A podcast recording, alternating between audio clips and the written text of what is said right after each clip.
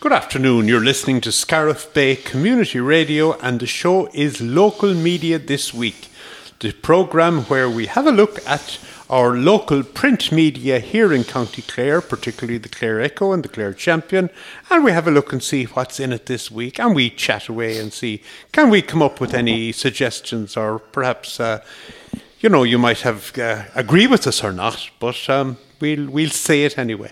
My big welcome to our panel, which is our usual panel. John S. Kelly, good afternoon, John. Afternoon, Jim. Pat O'Brien, good afternoon, Pat. Good afternoon, Jim. And David Fleming, David, good afternoon. Good afternoon, James. Looking, I suppose, this week, if we if we start this week, perhaps uh, there's a national issue.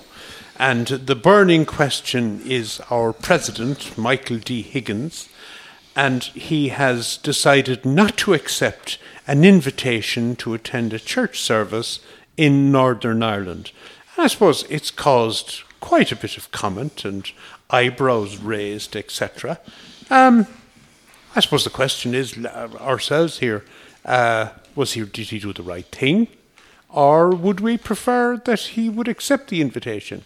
Is it a snub to Queen Elizabeth, or is it a snub to Northern Unionists, or What's the Janice? What do you yeah, think? I'm just beginning to think about it. I mean, we've been uh, swallowed up with commentary. I was looking at, at David and wondering, does he have does he have does he have a direct line to either the Queen or Michael D. Higgins? No, I don't. No. The question: What is the constitutional question here that Michael D. is uh, laying emphasis on in explaining his uh, unwillingness after due consideration his unwillingness to attend.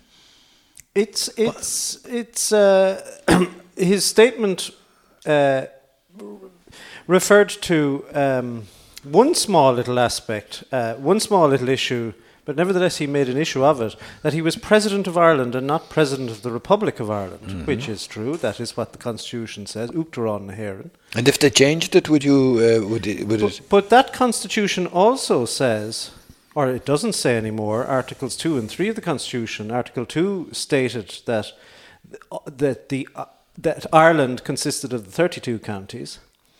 Um, and Article 3 said, pending the reunification of the country, the laws of this uh, state shall only apply in the 26 counties. Now, we got rid of those two we articles. Did. Yes. And so the President of Ireland is President of the 26 counties. Um, now, is it, it's, it's, it's splitting hairs, isn't it? It is. Um, President of the Republic of Ireland, president. It's not a reason to refuse an invitation. I'm sure. Um, I'm sure he gets many. He's often probably introduced as President of the Republic of Ireland f- uh, about from people who may not know it. But I, I don't there I don't see any major constitutional problem okay. here. Oh, well, having taken that one, then I have a difficulty uh, with, in fact. Um, honouring. I don't know whether the word honouring it or commemorating it, you know. The Mar- uh, marking. Mar- okay, and language good. is important. Very, uh, yeah. uh, very yeah. marking uh, the uh, partition of the country. Mm.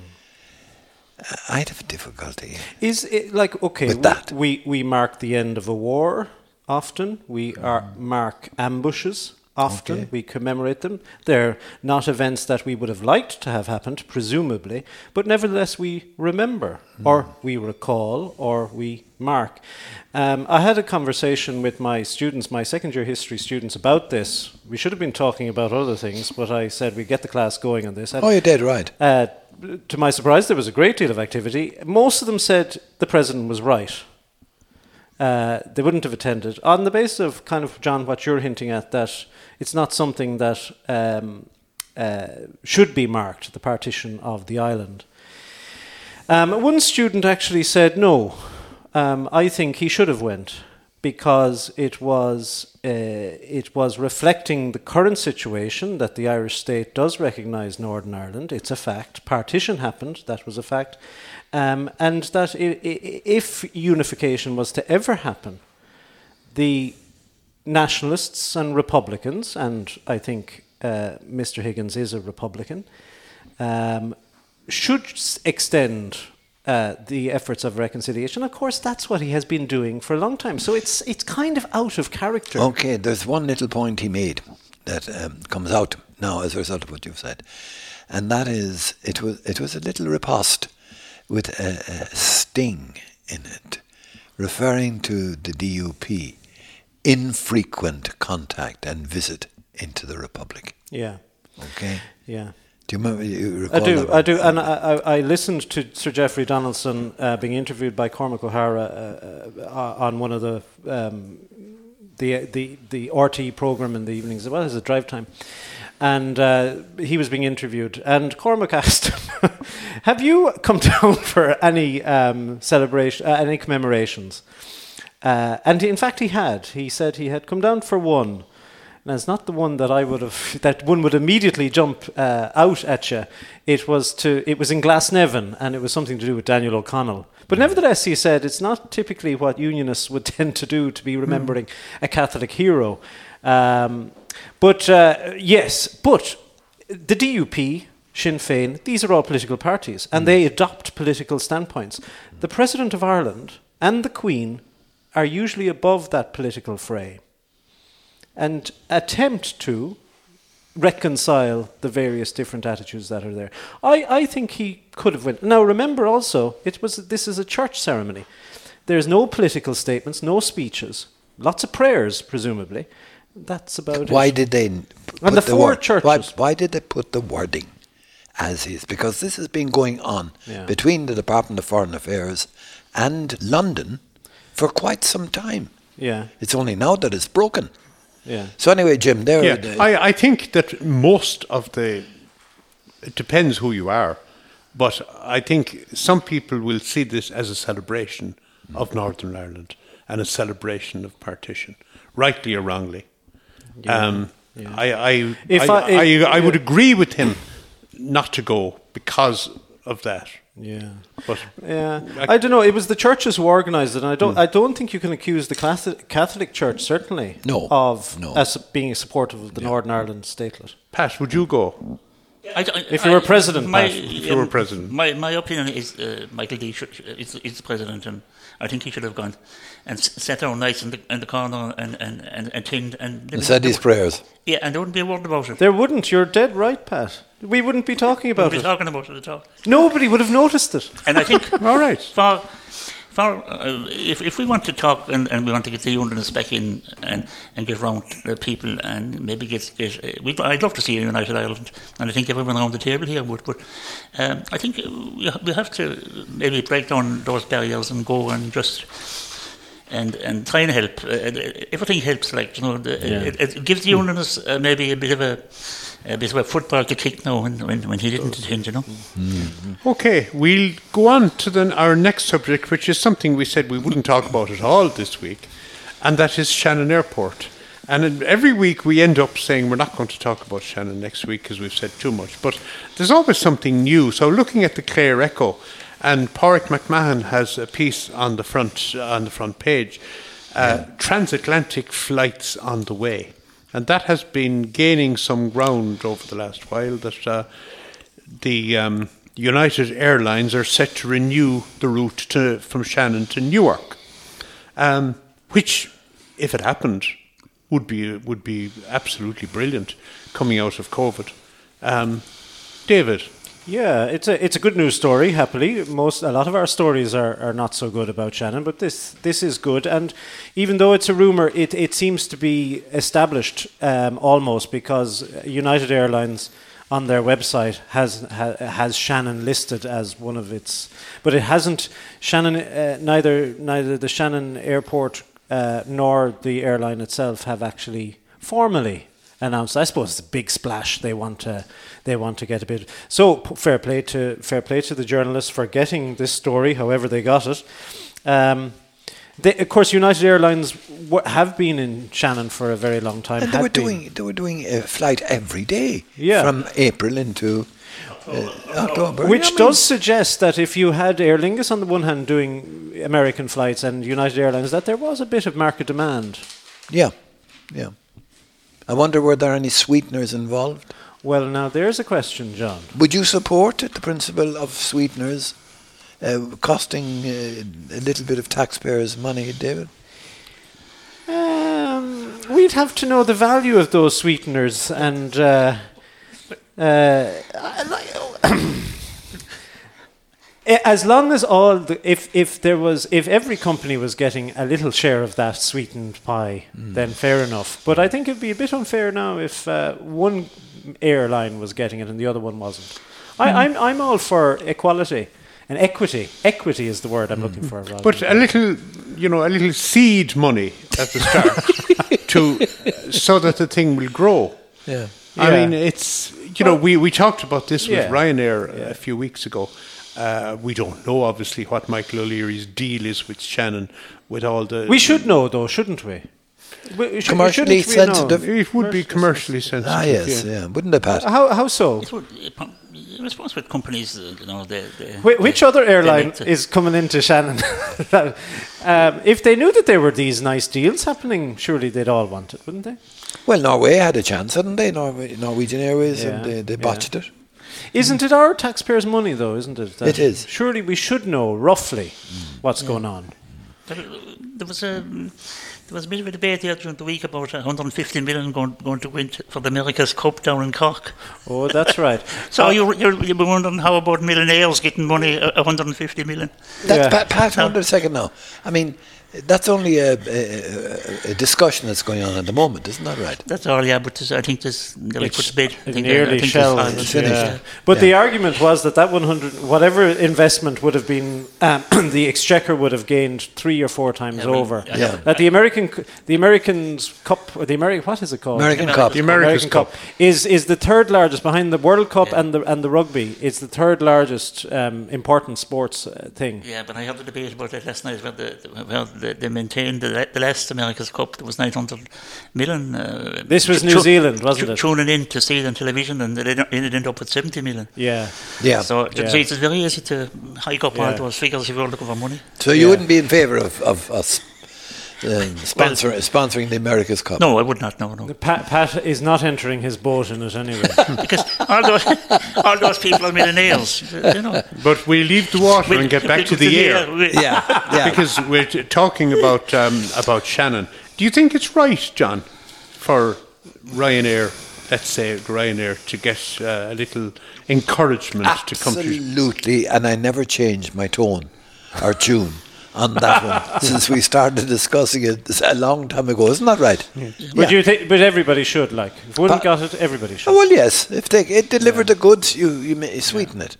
Okay. And why then is there such antipathy to Ryanair uh, in among the, the, the great and the good of Leinster House? Sir David says that he prefers the seating in Aer Lingus and and and the It's much hostesses. more comfortable, And John. the hostesses. I mean, I have grown accustomed to comfortable seats. The seats that you're on. I'll tell you what we'll do.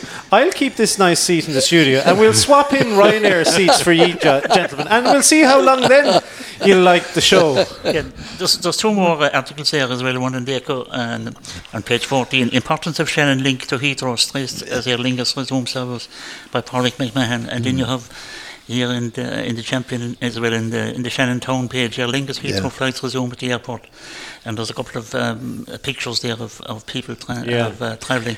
And, and they're nice stories and they're, they're individuals. Um, and we need to hear the individual voice in this, don't we? Yeah. We, but we should we should probably also see the, the raw de- the statistics. How many people were using that Aer Lingus flights? Uh, those Aer, those three Aer Lingus flights. There's only one now. Remember, the deferred Cork or the moved Cork flight, that's only temporary, no? and that's only temporary. So where are the other three f- Aer Lingus flights gone? Well, they're, they're still taking, uh, as I was saying before the programme there, they're still taking taking bookings for up to Christmas because uh, Are they? my two lads are coming from, from, from Toronto and they're flying to Heathrow and they're going coming over f- on Aer Lingus over from Heathrow to Shannon. To Shannon. Yeah, before I suppose, though, we are in a very uh, uncertain period in terms of uh, flights and bookings because the airlines probably don't know from one week to the Yeah, next that's- yeah. how things are going. Yeah. Um, but but I suppose what we do need from Shannon to London, whoever provides it,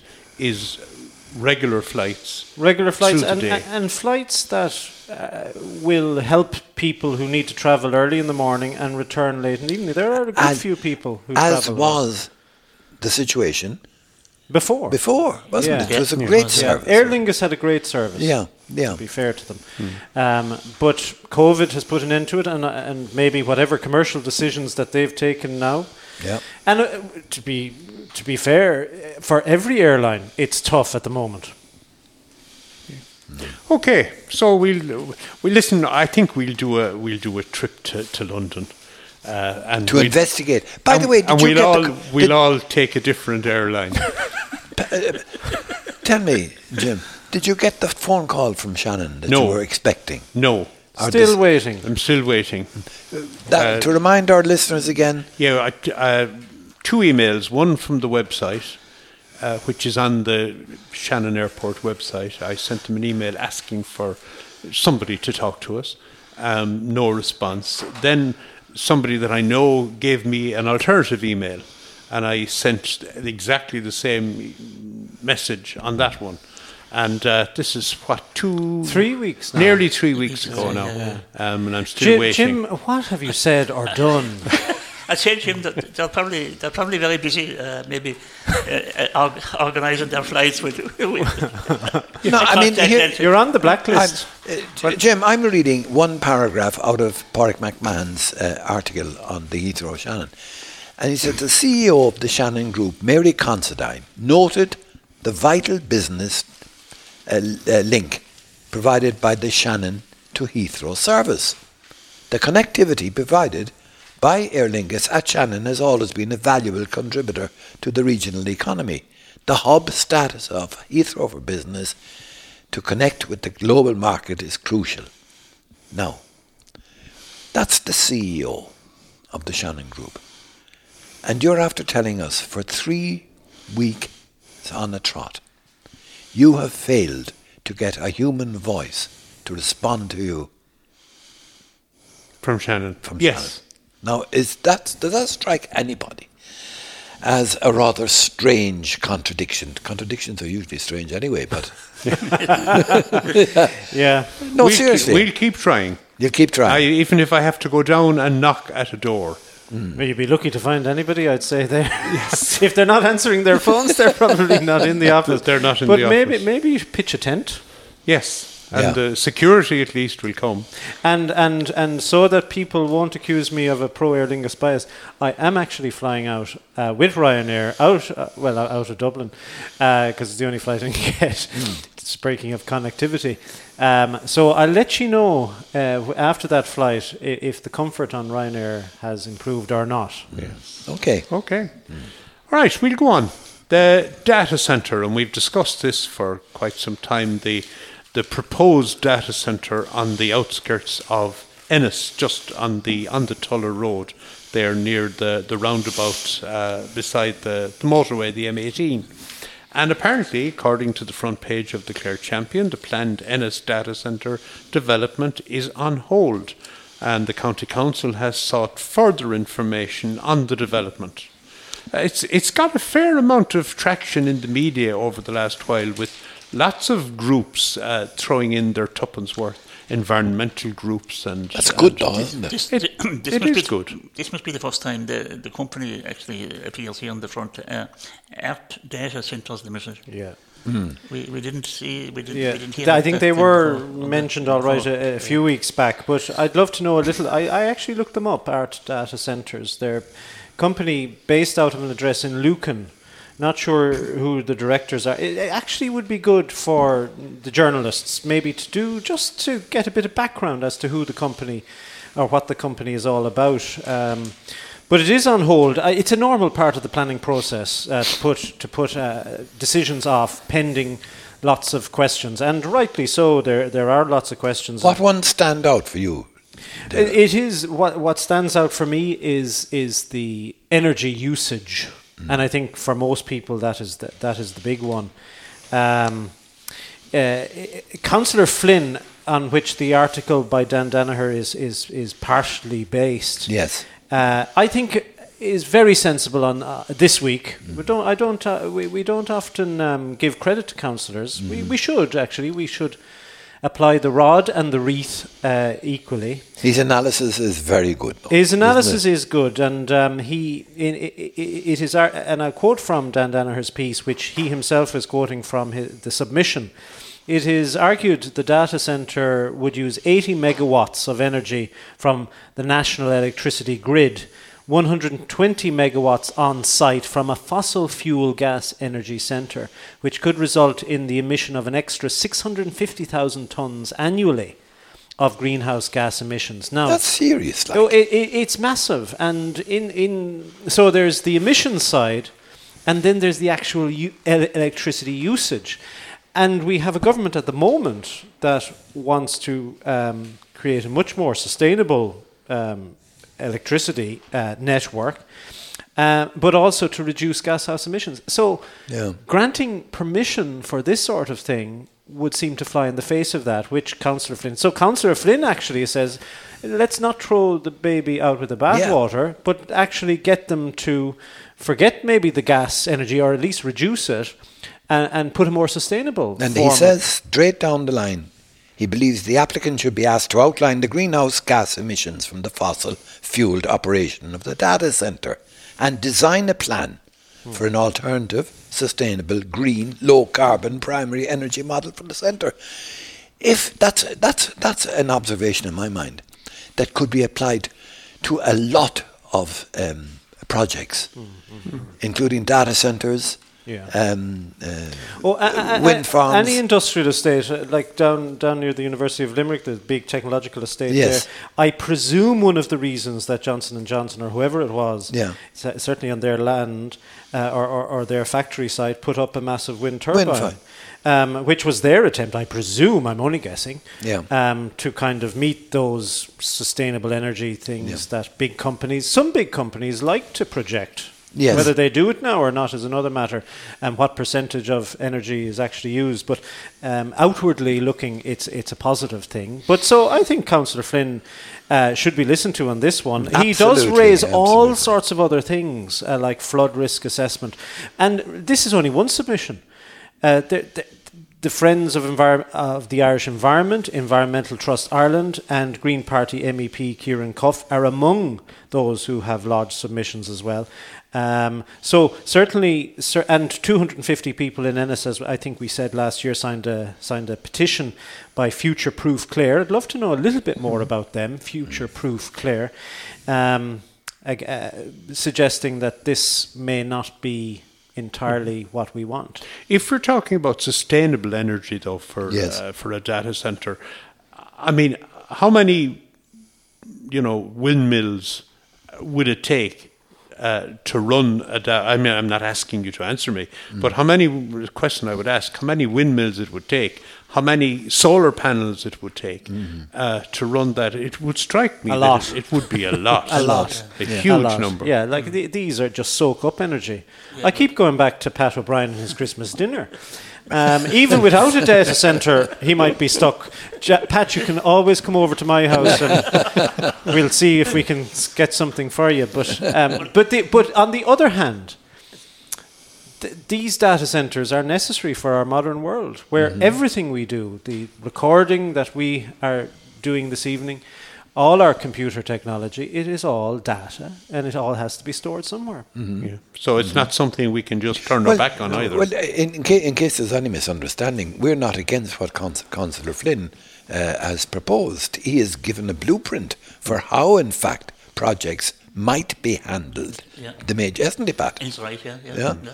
So that's good. Mm, it is good, yeah. Mm. okay, listen, we'll go on. I think uh, just there before we go from the gym, Yes, uh, Pat. I said in, uh, was it in in, a- in, um, in a previous uh, article that it, it could take what what power what would uh, power Clare Limerick and and and, and Tipperary together Yeah. Yes.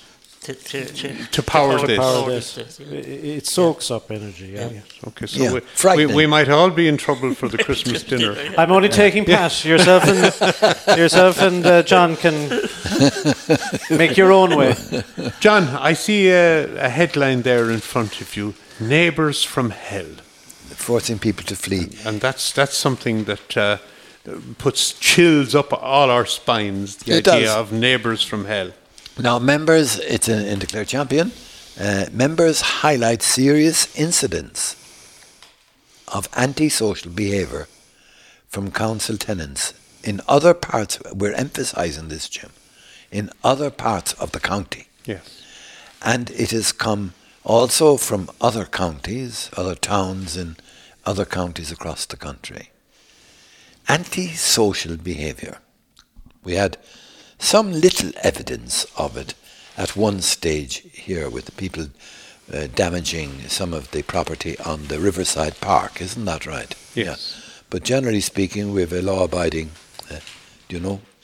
It strikes me that uh, people don't sometimes buy into the idea that we are members of society and we have responsibilities and expectations, isn't that right? We have rights and we have res- corresponding responsibilities. Mm-hmm. And all the co- this lady in her article was asking for is can she be facilitated to go about her business, you know, without interference from, uh, you know, people who have who are acting the, the, the you know the blackguard. So if somebody moves in beside you, mm. uh, not that they're physically damaging your property, perhaps, or injuring you, or stealing from you, mm. but causing a nuisance, mm-hmm. partying half the night, you know, littering the place a bit in their own side, just yeah. generally. Um, there's no doubt about it. It it takes from the value of your property. It does. But also, it keeps you awake at night and causes you stress. Um, what's what recourse have we got? Has anybody got? You have the if if it is a breach of the peace, you have a recourse to the law, presumably. Um, uh, we don't we don't in this country have um, anti ASBOs, as they're called in England, these orders that are given, and which, uh, oh, maybe we do. Um, maybe we do, ASBOs.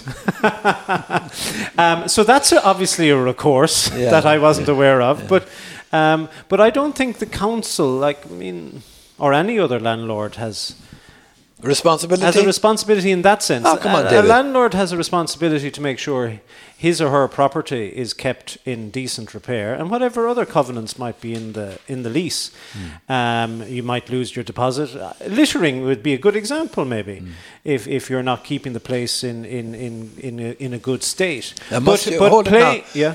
Could it, when you use the the expression littering, I'm, I'm, borrowing that now from Jim in case I, I get into yes. trouble about no, this. No, no, no, littering, which uh, straight away there's a material there's a material obser- observable, isn't that right? That's right. And you can decide, well, who's responsible or not yeah. for cleaning that up. Yeah.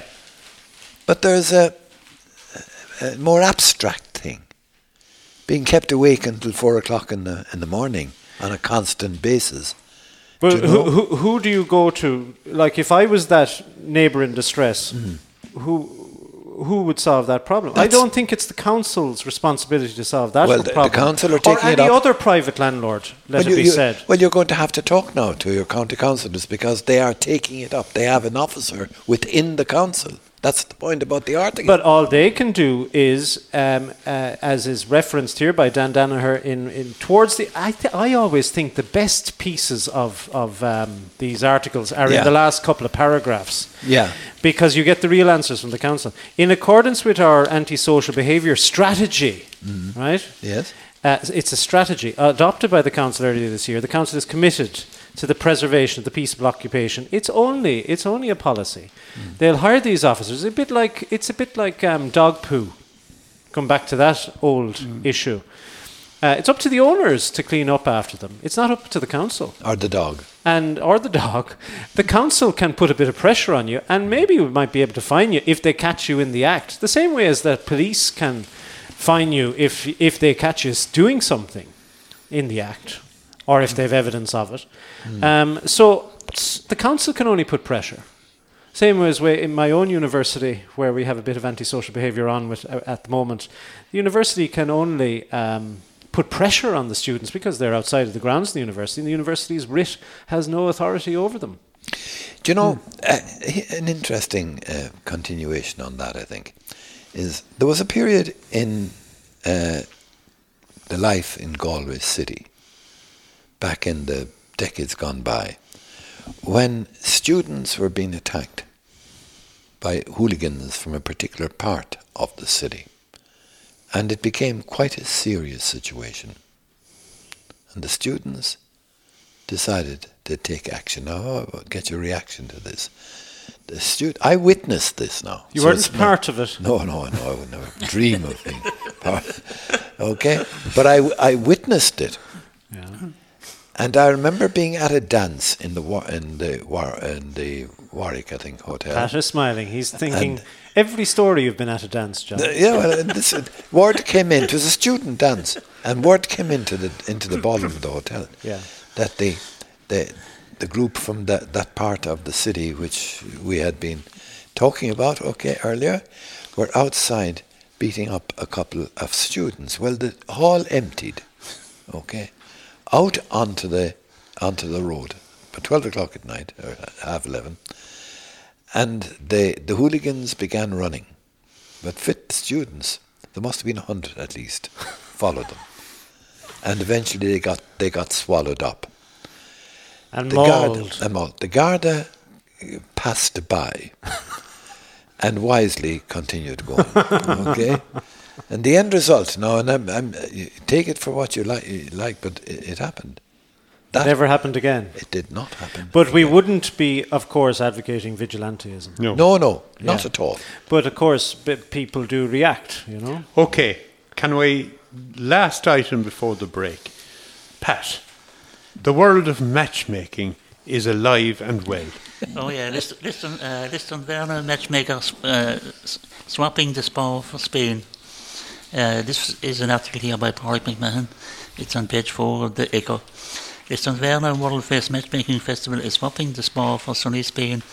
Eu- Europe's biggest singles event will be held in the small coastal town of Cabo Roig in Alicante over eight days next month. Earlier this summer, the Lisdoonvarna Matchmaking Festival was cancelled for the second year in a row. Tens and thousands of visitors flock to Knockclear every September and October each year for, six, for the six-week festival, which begins 160 years ago. Well, um, Willie Daly is heading off to, to Spain, and uh, he's going to have a 10-day festival out there for the, the Spanish. It's a thundering disgrace that we've lost the business. that we've lost it. Do you remember? Do you remember there was that big tech conference in, in Dublin, and they decided to bring it out to Portugal or Spain because do the well. Irish Yeah, government yeah. wouldn't put on a Sponsor. wouldn't sponsor. Yeah. I, I, I I want our politicians on this immediately. that um, the amount of money and love that is being lost because of a decision is it Willie Daly himself or is it the whole festival committee are taking us off? Willie will, and- will, will, will he ever get it Willie, back? Willie and the two daughters. The two daughters. And uh, I- I, It's a big I, book. I wonder, He has a big book there with him. in all seriousness, do many people meet their partners in, you know, Lisdoonvarna or a matchmaking festival? Or is it people just go for a bit of crack and a few what, pints? what, do you, what, what do you mean by the crack? Well, some people go go, for a bit of a laugh. some people go for a bit of fun and a few pints and uh, supposed to chat up with a few women, but uh, other fellows then might be interested in meeting a wife, especially if they're shov- shoving on in years. You know. Yeah. I knew people in Mitchelstown. Who, uh, no, they were widows. Yeah. Uh, they were they were on their way to Lisdoonvarna. Now they Really? didn't marry as a, re- they didn't never remarried, but they might have had a bit of crack. Yeah. but there was a possibility. Actually, the, actually, the Lisdoonvarna Festival is going well this year, even even that it's cancelled. I, I, It's not That bad. didn't stop it. I was speaking, I was talking to a, an, Am- a fellow that was back from America there last week, and he said he was up there, and he said there was it was, it was a good crowd in and there was music and dancing and. And crack. The, the, the, so- It was a fringe festival, wasn't it? the social distancing was over, John. Well, Pat, I mean, and you mentioned music there. It's nearly time for a bit of music uh, to Yeah. uh, at the halfway point, or we're past the halfway point of the Just, story. I just, I will just quote Willie Daly here. For a Do minute. yes. I'll imagine the Spanish fellows with their Latin blood will be a bit more forward than the Irish lads. Irish lads tend to be shy and only get going once they have a rake of pints inside them. Ah, he's doing down Irish fellas there. now. Yeah, yeah. That's the. It's the worst thing he could have ever done to bring to introduce Spain into this It is. situation.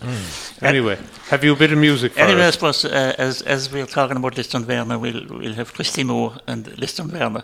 Bring it back to this Very good. Dunvarna. Well done, Pat. Everybody needs a break. Climb a mountain or jump in a lake. Sean Doherty goes to the Roses Tralee and Oliver J. Flanagan goes swimming in the Holy Sea. But I like my music in the open air, so every summer I go to Clare. Cause Woodstock Knock nor the Feast of Cana could hold a match to Lisdoonvarna. Oh, Lisdoonvarna. Ah, Lisdoon, Lisdoon, Lisdoon, Lisdoonvarna.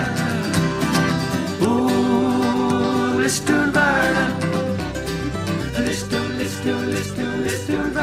The great Christy Moore there and Lisdoonvarna. What a fabulous, fabulous song. Uh, we'll have something else, I suppose, from Pat before the end of the show today. But, John, uh, during the break there, we were talking about the Samaritans, and you came across a piece, I think, by Owen Ryan. That's right. In the Clare Champion. And Jim, uh, what can one say about the work which the Samaritans do? It's well known, you know, the significant role which they play. They are short of volunteers.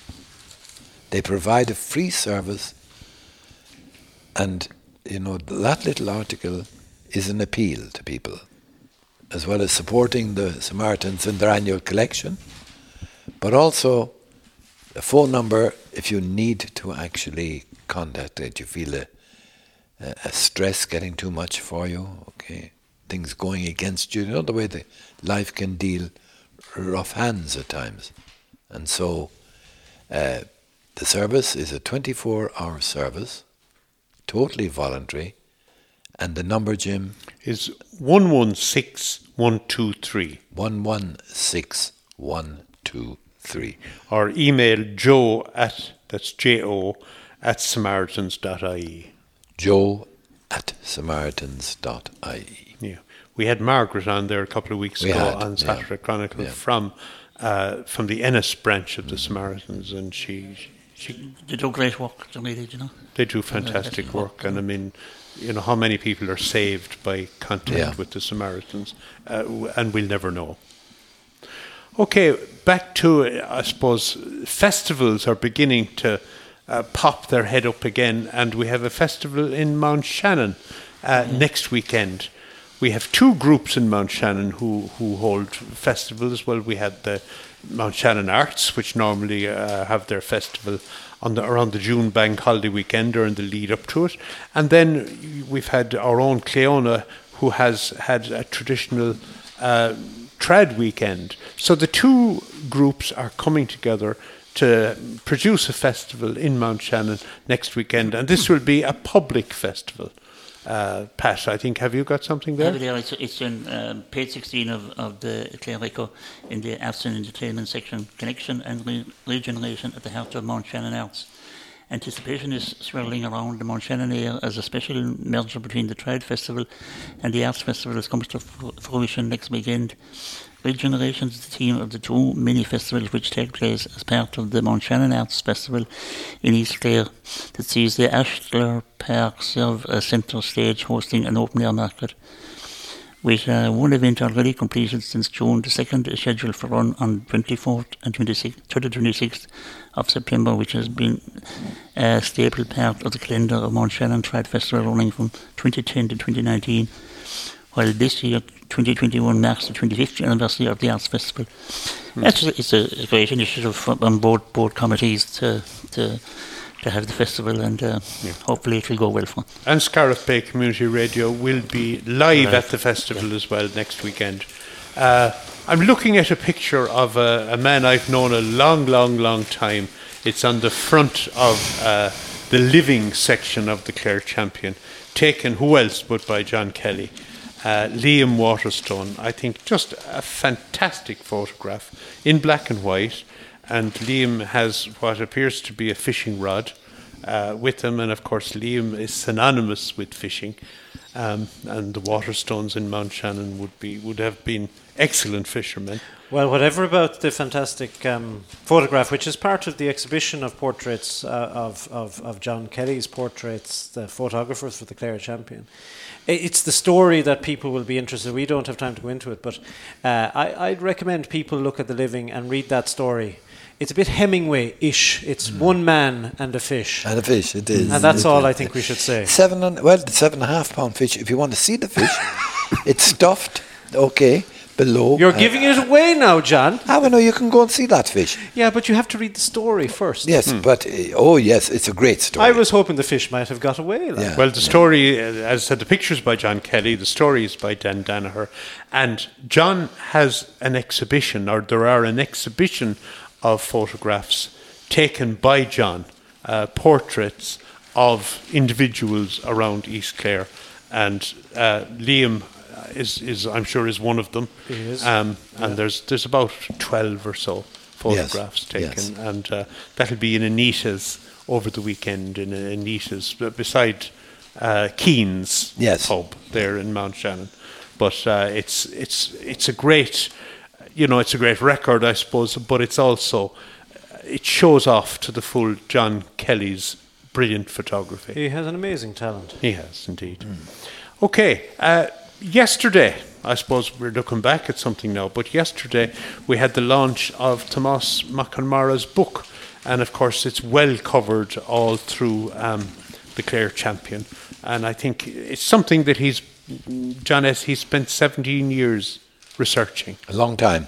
Yeah. And uh, and he says himself that, of course, what he he was trying to do was to capture the mood of the time. It's not an easy thing, sure. It's not, David. No. In in history to No, you know no, be able to to do that. Yeah. And um, a perusal of the book has told me I can't wait to actually sit down and read it. No, okay. I can guarantee that the reader is in for a major feast. Okay. Yeah. It's a tragic story, but it's a story that had to be told. And um, Well, as he says himself, of course, uh, locals will know the story, but he's gone much more in depth. And it's not necessarily about the story; it's about it's about getting an interpretation and analysis of that story and its significance or otherwise. Um, so it's not a- simply a retelling; it's much more than that. it is, yeah. And and I think he is um, he has successfully uh, got that. yeah, You know, yeah, yeah, yeah. Tell me, he he's a great believer in the value of memory.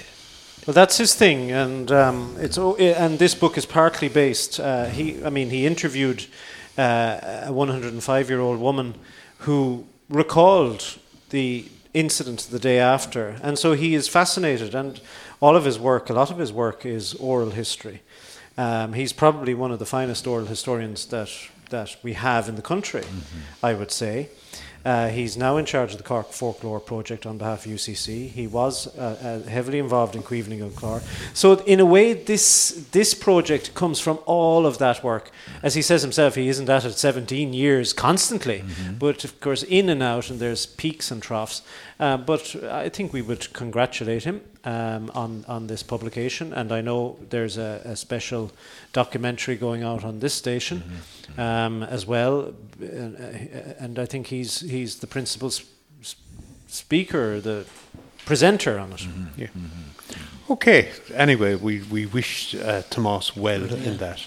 Uh, I'm looking at uh, the Clare Echo here and five autumnal woodwalks. David, you're great for these uh, to highlight what's available. Well- and most of them are in East Clare. Yes, and uh, again, the Clare, the Clare Echo. I, we- do like this section, of the Clare Echo, page 19, and it's done with, supported by Visit Clare, which is part of the county council, um, highlighting. I think for us, for locals, it's not really intended for tourists to have a look at this. Of course, they're very welcome to come along, but uh, five autumnal wood walks, and many of them will be known to you. Uh, number one, Dromore Wood Loop. Uh, Ballycuggeran is there. I'm not sure that's the right spelling of Ballycuggeran, but anyway, uh, Ballycuggeran Cragwood Walk, and there's a nice picture. Uh, if you can get that high up on those hills, well done to you. I've never to the top. Uh, Ballyvaughan Wood Loop, and there's Cratloe Wood. Cratloe Wood is a nice place to visit as well, especially if you have children, because there's there is um, there's picnic tables, as it says here, um, and there's a very nice playground area, and of course something very close to Pat O'Brien's heart. Uh, the 12 O'Clock Hills Recreational and Heritage Project. Uh, and we know from Pat, and he said it a few times, it's been an amazing success. The number, the thousands of people that have been attracted. And of course, COVID has reminded us that all of these are essential to, what, to our mental health uh, and to our physical health. Uh, and there's lovely pictures. So we congratulate the Clare Echo and visit Clare. I think we would congratulate the Manny for highlighting these. And let's get out walking. I was up at the, I, I done the 13 kilometre, uh, 12 o'clock, 12 o'clock hill walk on Tuesday, Tuesday morning. So Yeah, fair play to you. uh, uh, it was. Uh, I noticed you had lost a few pounds. About a quarter past 11 to about three hours, uh, quarter past 11 to quarter past two. And Pat, in the Clare Champion on the East Clare page this week, uh, there's mention of a a uh, an anniversary, I think, for Yeah, the the- 12 o'clock hills. Did I see a, a photo of Patsy Neville? Oh yeah, well, Patsy is the, the head man in, in, in, the 12 o'clock hills. Um, yeah, they're having a seven week or seven years anniversary this this year, and uh, he's going to have a special uh, walks on the end of end of September. Uh, the program of events for the month includes a 20k hike from Oakville Church car park, and it takes all, in all the three trails uh, options that are on offer from Belvoir Trailhead car park. The hike is for the fitter and more experienced hill walkers. So that's me out and you in, Pat. So you'll be on that one. Uh, from Belvoir, we will be organising all three hikes, which are 5k, 8k, and 13k, including a fairyland walk for families. Uh, so uh, he's having a. Um, it's going to be in the Clare Champion, I think, next week. Um, he's going to have a promotion on it uh, from the anniversary. So And also on the page, Pat, and staying within your own parish, and my Clare Champion is after disintegrating in front of me. Uh, Kilkishen invites cyclists to saddle up to support, to support community fundraising. yeah, the the That's Mike Hogan must be involved in that. Michael Hogan there and the and the, the, the Kilkishen Development uh, Association.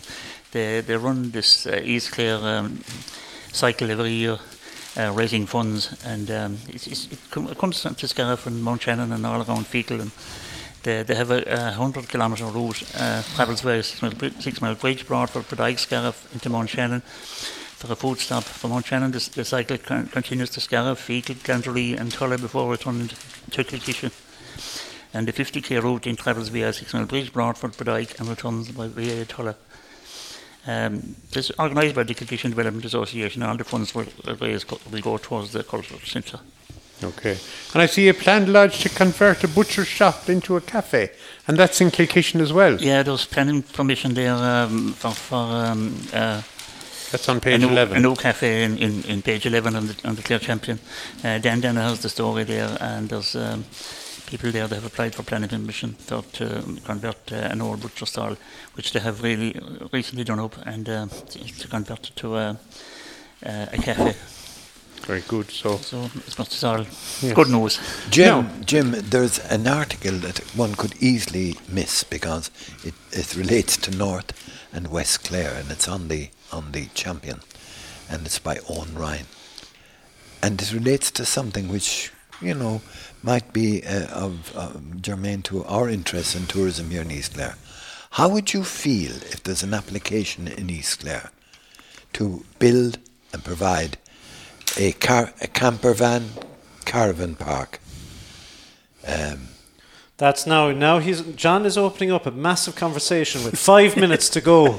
No, we can leave it, you see, but just it's an in, a number of. This is of- Doonbeg now, John. You're talking. It about. is Doonbeg, yeah. And I, I'd love to come into this because, um, but I think I won't have time. Because if it was Mr. Trump proposing this, I'd say we wouldn't have a problem at all, would we? No, probably not. Could I suggest that we acknowledge its presence on the champion? It's a worthwhile read, Yeah. and that we come back to it next week. I think we should come back to it. Yeah. okay, John, thanks a million. The um, no, I, I was going on to something else there, and my Where did you? Uh, a slip. A oh slip yes, of the mind. as no, a slip hazard uh, in in Ballycuggeran. That's right. At, at Two Mile Gate. Uh, uh, and I think that well, yes, two mile gate. It's this is Dan Danaher's story on page eight of the champion, um, And the council, the, the headline is Council urged to address slip hazard at swim spot. Nice use of alliteration there. Yes. Uh, Clare County Council and Waterways Ireland have been urged to pool their resources to source an anti slip mat following reports of an extraordinary number of falls at a popular East Clare bathing spot. Uh, this mat will cost 3000 What? 3,000 euro it would cost um, to prevent the swimmers. Um, it is a popular place for swimmers uh, getting injured. Now, it's strange. Uh, I, I always thought these things were called slipways.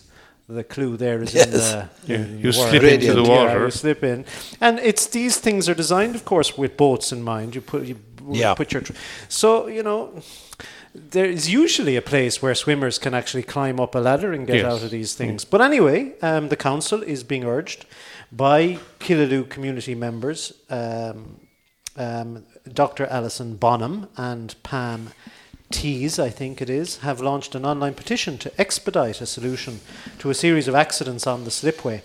So anyway, it'll cost three thousand. It doesn't exactly say where the where the money might come from, but uh, yeah, we'll have to watch that one. afterwards. What I'm Okay, we're we're nearly out of time, folks. I see Scariff Bay Community Radio. We can't leave ourselves out. We've got uh, plenty of coverage in both Care Clare Champion and the Clare Echo. There's a week. very dashing photograph of, of James Collins. I think he's being sponsored by Gap um, because he's sporting a, a very a red a red um, piece of clothing, uh, sweater or something with Gap on it, and he's he's in full flight as he's talking to. Uh, the Scariff senior hurling manager, Mac, Mark Mark- Mark. McKenna.